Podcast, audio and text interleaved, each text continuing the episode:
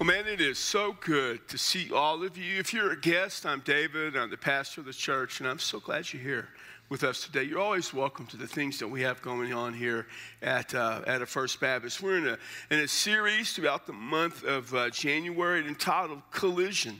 And the basic premise of the series is that if you're a follower of Jesus, if you are, not all of you may be one, but if you're a follower of Jesus, you need to understand you're on a collision course with the culture around us.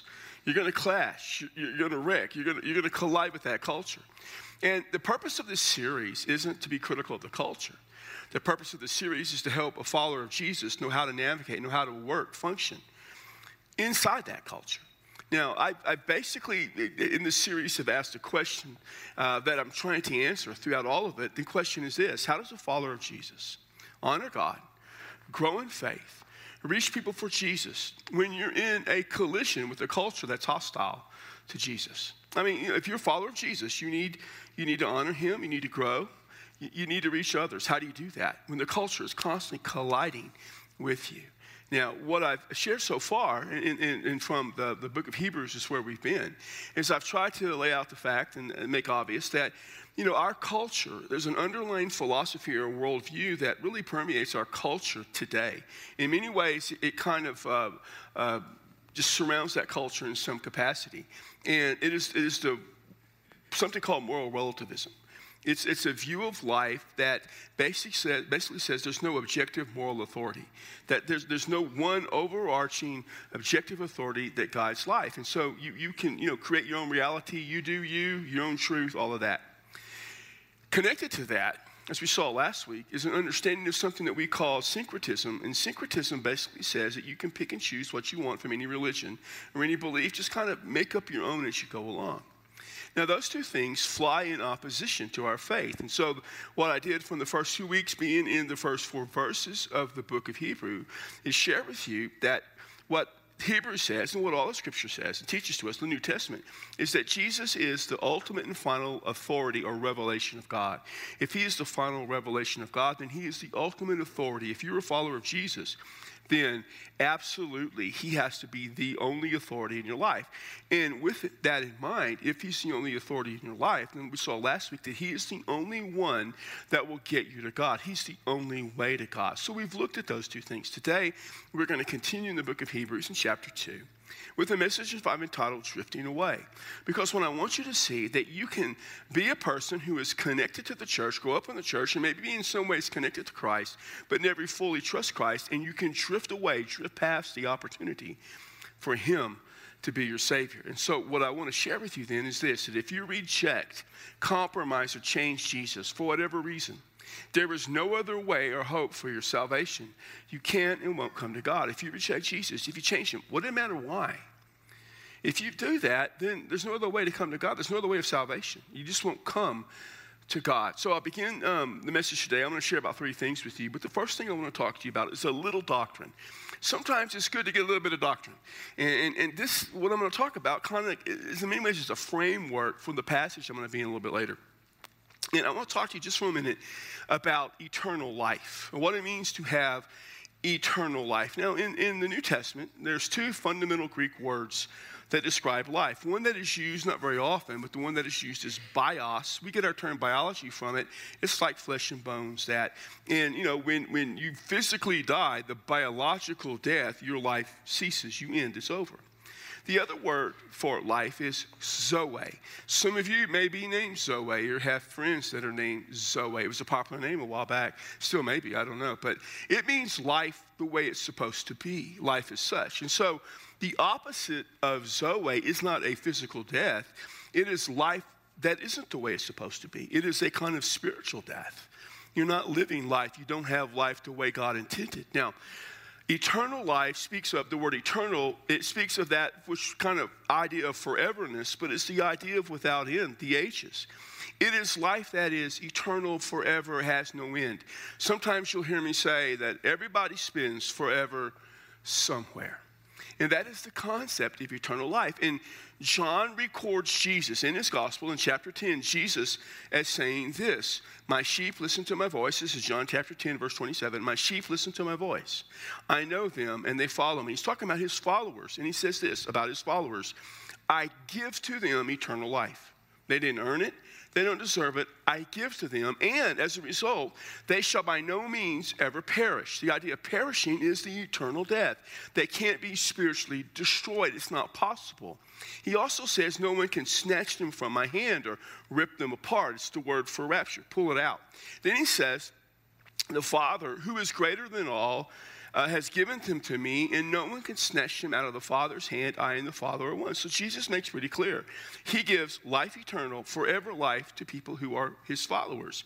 Later on, in, in, a kind of a companion piece to his gospel, John wrote a letter we call First John. And in chapter 5, verse 13, he says, These things I write unto you that believe in the name of the Son of God, that you may know for certainty that you have eternal life. He says, I want you to know without a doubt you have eternal life. Paul in Romans 6, 23 says, The wages, the price we pay for our sin is death, but the gift of God is eternal life. So here's the thing you need to realize it is clear from the New Testament that a person who is saved by Jesus is saved for all eternity. You have eternal life. You can never lose it. Now, we Baptists, you know, if you go to Baptist church, you know, you've probably heard this phrase, once saved, always saved. Once you're saved, you're always saved. Well, that's true, but it's not really a very good way to word it because a lot of times what that means is that, well, you know, you come to Jesus when you're six. No matter what happens, you can live a horrible life of sin the rest of your life and you're still safe. Well, that's not true. you, know, you can't just, once you're saved, live however you want to live because then you're probably not saved. Uh, the counterpart, the better way of wording that is the saints persevere to the end, or the perseveringness of the saints. Now, what I want you to see is that while it's true that as a believer you can't lose your salvation, you also, however, can't lose what you don't have. And herein lies the problem. It may be not that a person loses salvation, but that a person who we think of as a Christian may think of themselves as a Christian never really followed Christ. In the book of Hebrews, this theme kind of runs through the book of the danger of thinking that you're a follower when you're really not. In chapter 6, the author puts it this way, beginning with verse 4 For in the case of those who have once been enlightened, and have tasted the heavenly gift. In other words, they know about Jesus. They've taken or tasted it. They've experienced it. They've been become partakers of the Holy Spirit. They have seen the Holy Spirit working in the lives of people. Maybe they've even seen him work in their life. They have tasted the good word of God and the powers of the age to come. In other words, everything about their life, they have seen and experienced the work of Jesus. And verse 6 says, then they have fallen away. That means they've rejected Christ. They're not, they pushed him aside. It is impossible to renew them again to repentance. How can they come to Christ once they've rejected him? And it says, and they again crucified to themselves the Son of God and put him to open shame. This doesn't say they've lost their salvation. It says they have experienced what Christ can do. They know all about Jesus. They know what he's capable of doing. They've seen his work. And yet they still, having experienced all of that, have pushed him away. What's left for them? It's impossible, not for God, but for them to come because they have put Christ to ridicule and shame. They have pretended to be something they really, really weren't. Later in Hebrews, a verse we'll probably look at a little bit next week. The author puts it this way Hebrews chapter 10. But we are not of those who shrink back to destruction or who renounce Jesus, but of those who have faith to the persevering of the soul. The NIV puts it this way do not belong to those who shrink back and are destroyed, but to those who have faith and are saved. Saved to the end. You can give the impression of following Christ, even may in some way be a part of those who follow Jesus and never truly follow him. We know of someone who did that. His name is Judas. Judas Iscariot. Now, it's easy just to say, you know, Judas, and I've heard so many preachers do this, oversimplify it, really mess it up. You know, Satan put Judas in Jesus' group from the beginning. He was a traitor working against Jesus. Well, that's not really what the New Testament says. In fact, in Acts chapter 1, Peter says this about Judas that he shared in our ministry. He was one of us sharing what we did. At some point, he made a decision to follow Jesus. It wasn't one for all eternity, it wasn't a, a commitment, but he did follow him. When Jesus sent out the 12, Judas went. He did miracles and cast out demons. Jesus was, I mean, Judas cast out demons in Jesus' name. He did all that stuff, but Judas was like the other apostles. He thought that Jesus was going to establish his earthly kingdom.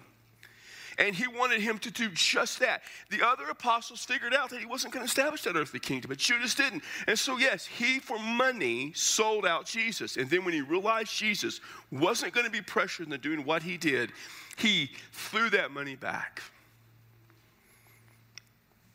He had remorse and regret. But you know what he never did? He never repented. He never repented. It was impossible for him who has experienced, if anybody experienced all that Jesus did, it was Judas to fall away. It was impossible to come back. With the understanding of eternal life in mind, I want you to keep that little doctrine there, then I'm going to go back to Hebrews. And so, uh, we, you know, Hebrews, as I've shared, is this book written probably in the mid 60s. We don't know who wrote it, but probably in the mid 60s. And wrote it to people who were Jewish in their background and they're growing up Jewish ancestry, but who had either become followers of Jesus, they committed life to Christ, or were thinking about it. But they were thinking about going back to the old covenant, to the Jewish law, to that way. Why? Well, because one, Christians were being persecuted. And then two, their Jewish family and friends had deserted them. And so, yes, while they had the church, the church was small and struggling, they basically were suffering immensely. And they began thinking, I don't have to do Jesus. I have another option. I can go back to the Old Testament law. And the author of Hebrews was writing them the letter that said Jesus is superior to everything in the old covenant. Everything in the way of law, he's superior to that. So why would you go back to the law, which can't save you when Jesus can? And part of that, and we're in this in this section between in chapters one and two, of showing the superiority of Jesus to the angels. Now it's hard for us to grasp the importance of the superiority of Jesus to the angels, but to a Jew, the angels were the mediators between most of the Old Testament law, the Old Covenant, and Moses. Now, the Ten Commandments, those big ten, God gave them to Moses. But if you understand how the Jews thought and some things that are shared in Scripture, the rest of the laws were given by the angelic. Deuteronomy expresses this, chapter 32 or chapter 33, right in there. In Acts chapter 7, Paul in Galatians 3:19 makes mention of that. Now, this is not something important to us, but it was important to them. So the author is saying if you go back to the old covenant, which was given by the angels, and Jesus is superior to the angels, which means the new covenant is superior to the old covenant, the old covenant is just going to fail. This is where we find ourselves in chapter 2, which is I'm going to break these four verses down into three kind of sections. The first one is for you to see is this it is possible that one might miss the opportunity to follow Jesus. You can miss you can be all involved in Jesus and the church and miss the opportunity to follow Jesus. So verse 1 says this.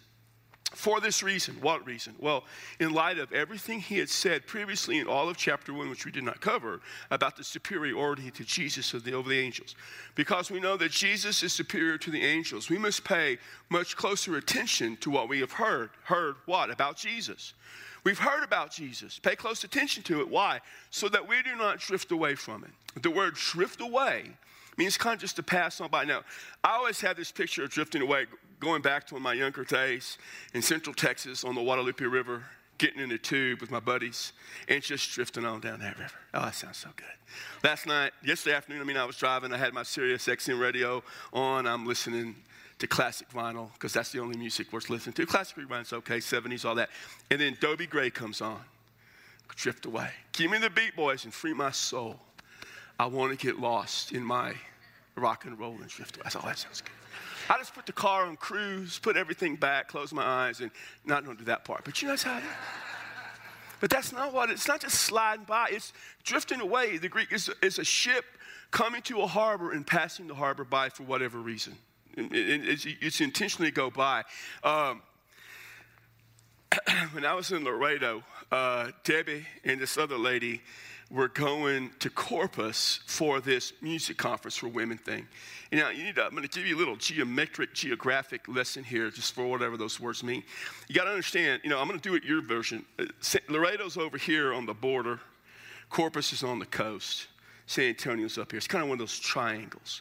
I think it's an isosceles triangle where every, every angle is the same degree, you know, one of those. I'm just making that part up, I don't know. And then on the Corpus side, Highway 281 comes shooting up that from the valley to San Antonio. So it's got that bisecting. So Debbie's not great with directions. I mean, she's not. She used to get lost in the driveway. It was very dangerous for her drive. She is better than the other lady, and the other lady's driving. So I said, Debbie, now remember, about three quarters of the way to Corpus is Alice, Texas. And when you come back from Corpus, if you're not careful, there's a turnoff there, and you'll hit that because it comes up on you really quick. And you'll be heading off like we used to go to San Antonio, and you'll miss the way to Laredo, so be careful. Now, it's about 11 o'clock at night, and we don't have cell phones back then. They probably invented them, we don't have them. And my phone rings, and I know this is not good. And it's my wife, and she's on the payphone in George West, Texas. Yeah, better than George West? It's not a great place to be. But one of the things she knew is that she and Pam were talking. She saw she was in George West. She said, Wait on, Pam, we ain't going the right way. We're going to San Antonio because we traveled that many times from the valley. So she called me to say, We're in George West. Now, I've been married over 15 years. I knew better, but you young guys, listen to me. I made a classic dumb mistake.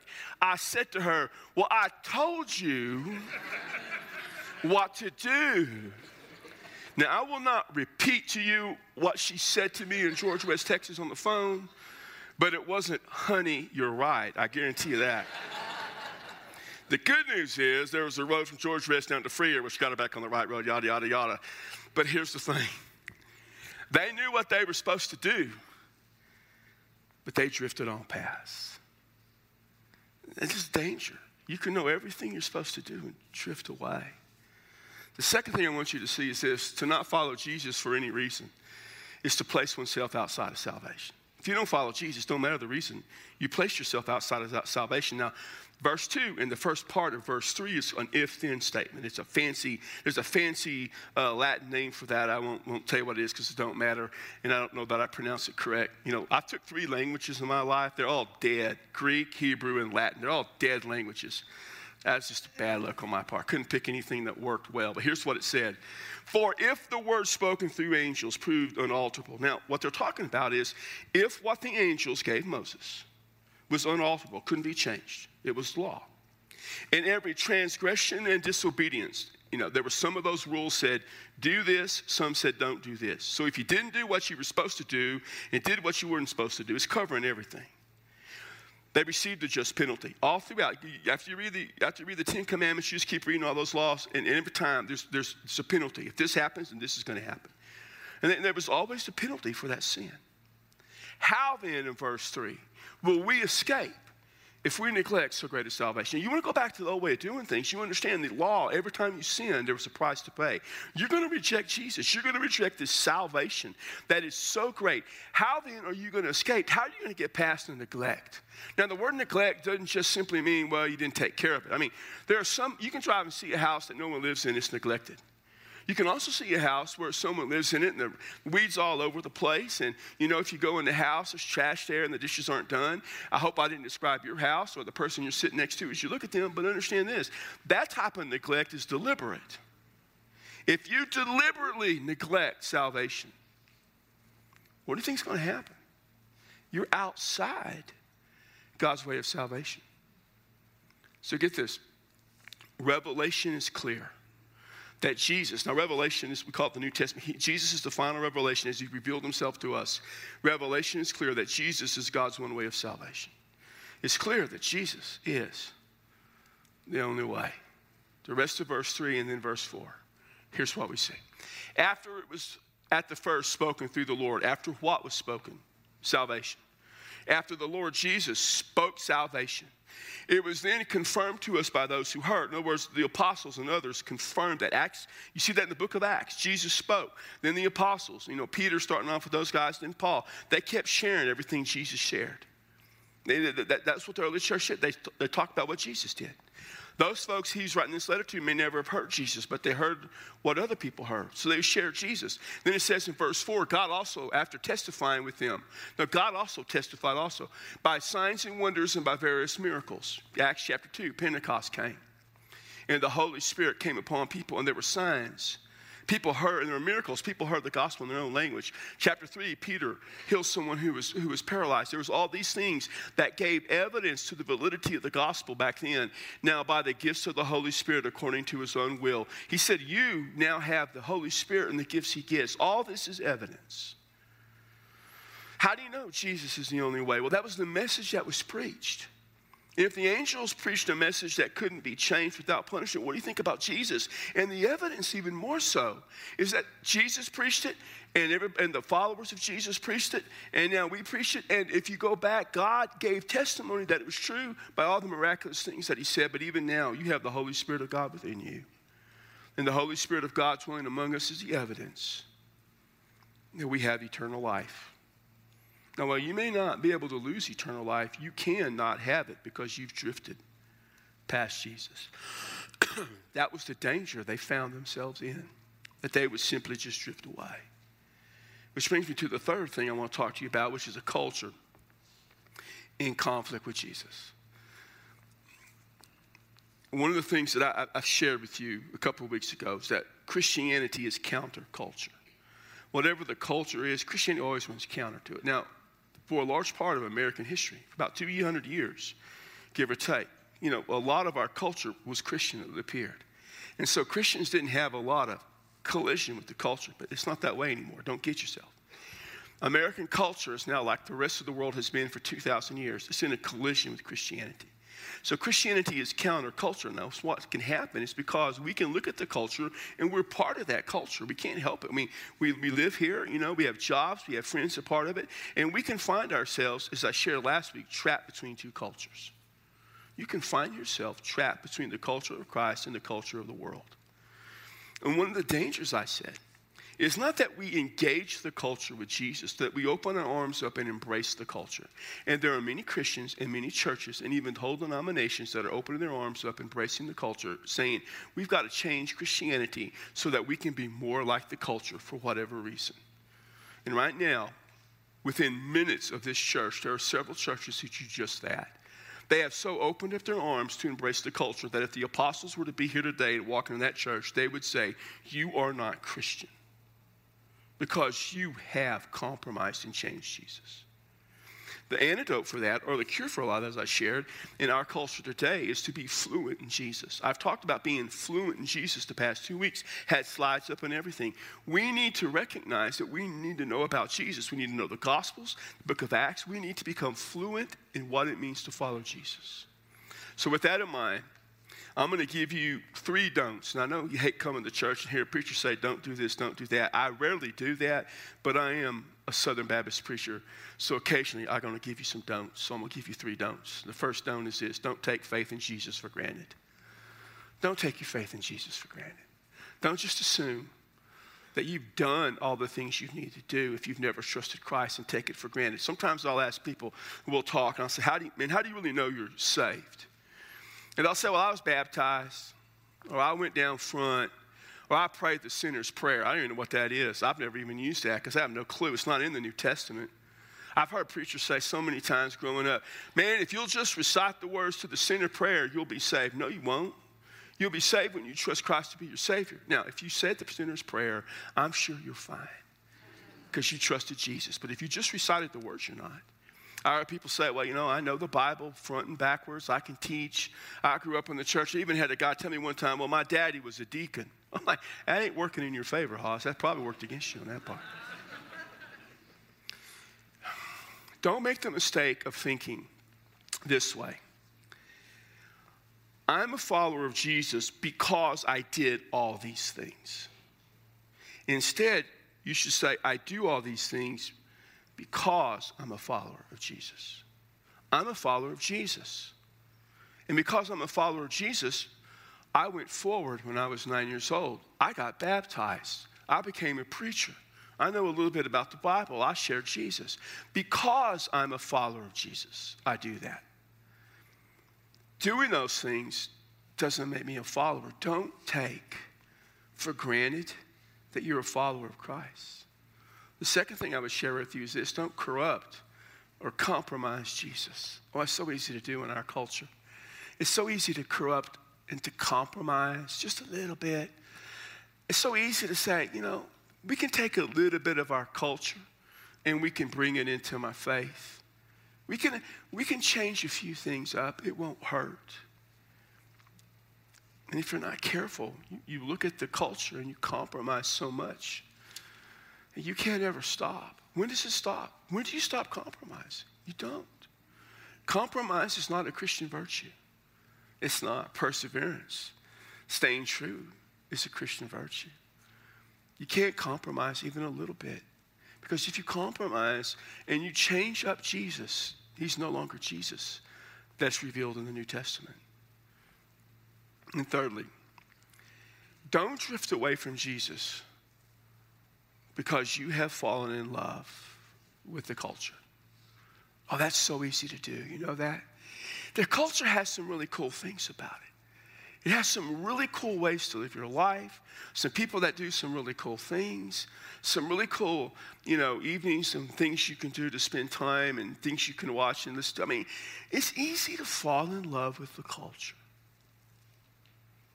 In the Old Testament, in the book of Judges, there's this guy named Samson. Samson's such a cool guy. I like Samson. I mean, he's a child of promise. I mean, he's ripping. He's got the long hair. Reminds me of the 70s, and we were there, you know, man. I'm watching a football game last night. I'm watching Jacksonville, and there's Trevor Lawrence. And I'm thinking, that could be Samson. He's got the long blonde hair. When he takes it off and does this, all the women just, oh my, I, they did, that lady interviewing him after that game did the single longest interview I've ever seen with an NFL football player. I mean, two hours later, man, she's talking to him, Samson. You know, like Samson spent more time with the Philistines than he did with the Jews. He loved their culture. He did. And there was Delilah, and I know he loved Delilah. And she just wore him down because he fell in love with the culture.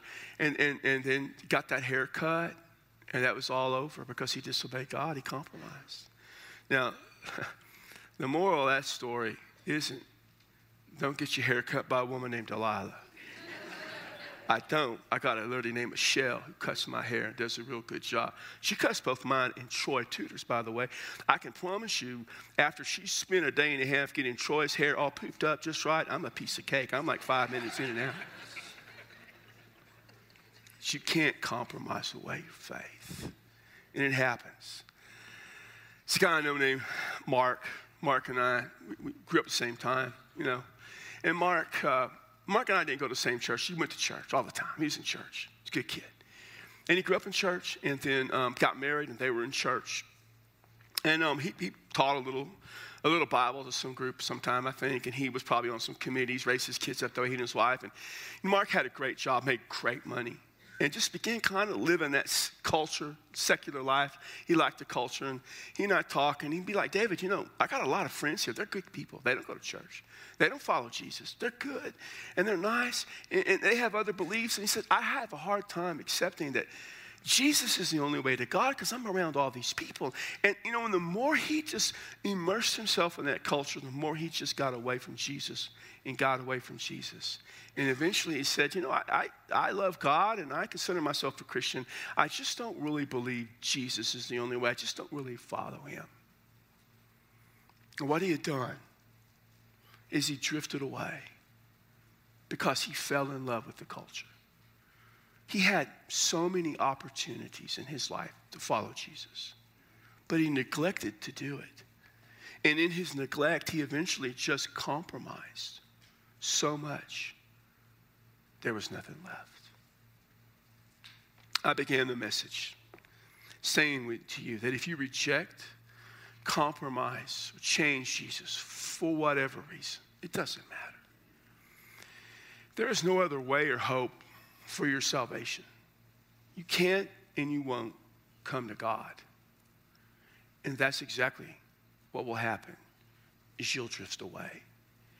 And what our culture wants is for you to just drift away. It doesn't care if you have some allegiance to Jesus. As long as you change him a little bit, compromise him some, as long as you just kind of push away what's taught about Jesus in the New Testament and you change him up. My friend, if you do that, I promise you, you'll drift away. But you don't have to drift away. You can give your life to Christ. Today, you have the opportunity to trust Him. No matter what you've done in the past or what you believe or think, you can trust Christ to be your Savior. And so I want to ask you, why don't you today quit drifting? Why don't you trust Jesus? Some of you that are followers of Christ, and while you haven't changed or compromised, you have found yourself drifting just a little bit, haven't you? You've just kind of moved on away more into the culture than Jesus, and you just need to kind of change course and drift on back. And you can do that and renew that relationship you have. You know, we're going to be here in a few moments, and if ladies, if you want to talk to another woman, there'll be another woman up here. If you want to give your life to Christ, you can do that. If you're a follower of Jesus, you want to pray because, hey, I love Jesus, but I've kind of drifted, we'll pray. If you have family or friends, you want us to pray for them, we will. If you want to join our church, you can. I don't know what you need to do, but you're going to walk out of here in a minute and you're going to have a culture you're going to clash with. I want to encourage you when you clash with that culture, be sure you don't just drift away from Jesus. Father, and you give us truth. You give us Christ. You give us the chance in Jesus to give you honor and glory, to grow in Him, to share Jesus with others. We want to do that. But God, if we're in this collision with this culture, if we give in the culture, if we love our culture more than Christ, we can't do that. So I pray you would help us not to drift away, to fall away, to move away. I pray you would help us not to miss opportunities or flat out just to neglect our faith. But you would help us, Father, to trust Jesus completely. And for those who have never turned their life over to Him, that today they would trust Christ to save them. And that all of us would be committed to Jesus completely. Because in our collision with the culture, we need Jesus. In His name we pray. Amen. Would you stand? You come, and we'll be here.